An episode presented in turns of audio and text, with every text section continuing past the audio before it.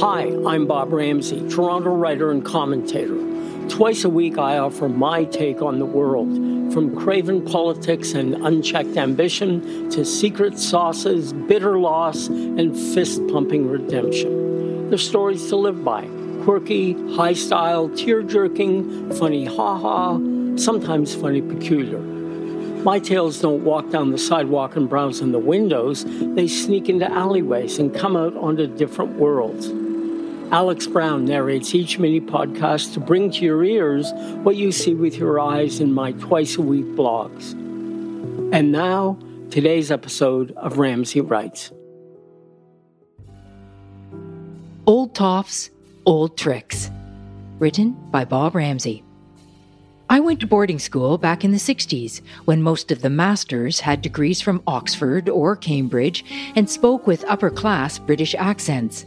I was 12 and in my formative years. One lesson that stuck with me for over half a century is what a sucker I am for that accent. So alluring is it that whenever I meet someone with a similar accent today, I ask myself, are they actually saying something, or is this just dressed up drivel? I was reminded of this on the weekend when I read a Times of London expose of Prince Michael of Kent, the Queen's first cousin, who was caught on a Zoom call selling access to Vladimir Putin of Russia.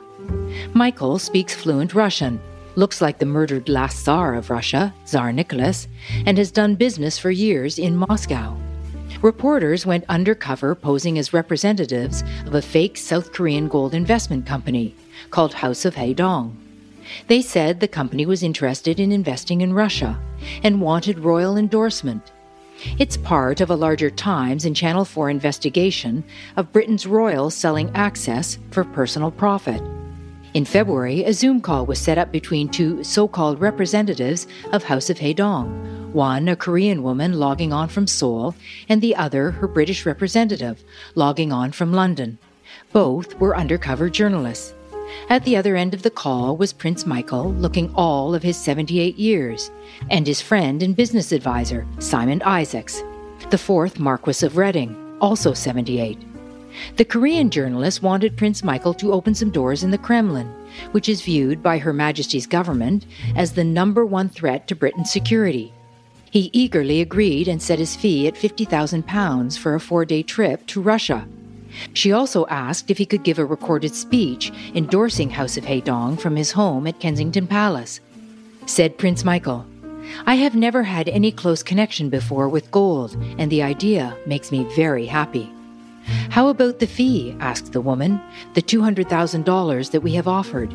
Is it in line with what you normally charge for a speech like this? Yes, indeed, Sukyung. I have no questions for you on that. I am very happy with your suggestion. I'll bet he is. Even more cringeworthy was the Marquis of Reading repeating over and over, It's a perfect match. I'll bet it is. Or was. Because Prince Michael had to go off the call halfway through, which left the Marquis saying, That's the sort of thing he does, you see. He goes to, for example, see Putin, and immediately he is seen with Putin, there will be other people who will approach him and get things going. If he's representing the House of Haedong, he could mention that to Putin, and Putin would find the right person who is interested in South Korea and in gold. It just opens the door, you know, which is so helpful. He is generally regarded as Her Majesty's unofficial ambassador to Russia. When the Times approached Prince Michael for comment after its piece ran on Saturday, his office said that the prince did not have a special relationship with Putin and had not been in contact with the Russian leader in 18 years. It added, Lord Reading is a good friend who made suggestions which Prince Michael would not have wanted or been able to fulfill. The Marquis followed with, I made a mistake and overpromised, and for that I am truly regretful. This is not the first time a royal has been caught selling their royalness to the highest bidder. In 2010, Sarah Ferguson was caught selling access to her ex, Prince Andrew, yes, him, for £500,000. In 2001, Prince Edward's wife Sophie was caught on tape intimating she and her husband could endorse commercial deals. In both these cases, the stingers were posing as wealthy Arabs. Now, selling access truly is the world's oldest profession. But what makes this case so beguiling is the kicker at the end.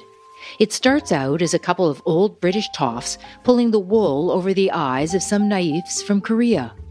Except, as always with the Brits, the real con came from someplace else entirely, the most establishment journal in the world. Oh, and what is a toff? Someone belonging to the landed gentry who exudes an air of superiority. And where does that term come from? The word tuft, which was a gold tassel worn by titled undergraduates at the University of Oxford or the University of Cambridge. Perfect for Prince Michael and the House of Haedong. I feel as if I'm back in school. Today's Ramsay Writes was read by Alex Brown. For more information on Bob Ramsay, his work, and all the other things he does besides writing, go to ramsayinc.com. That's R A M S A Y I N C.com.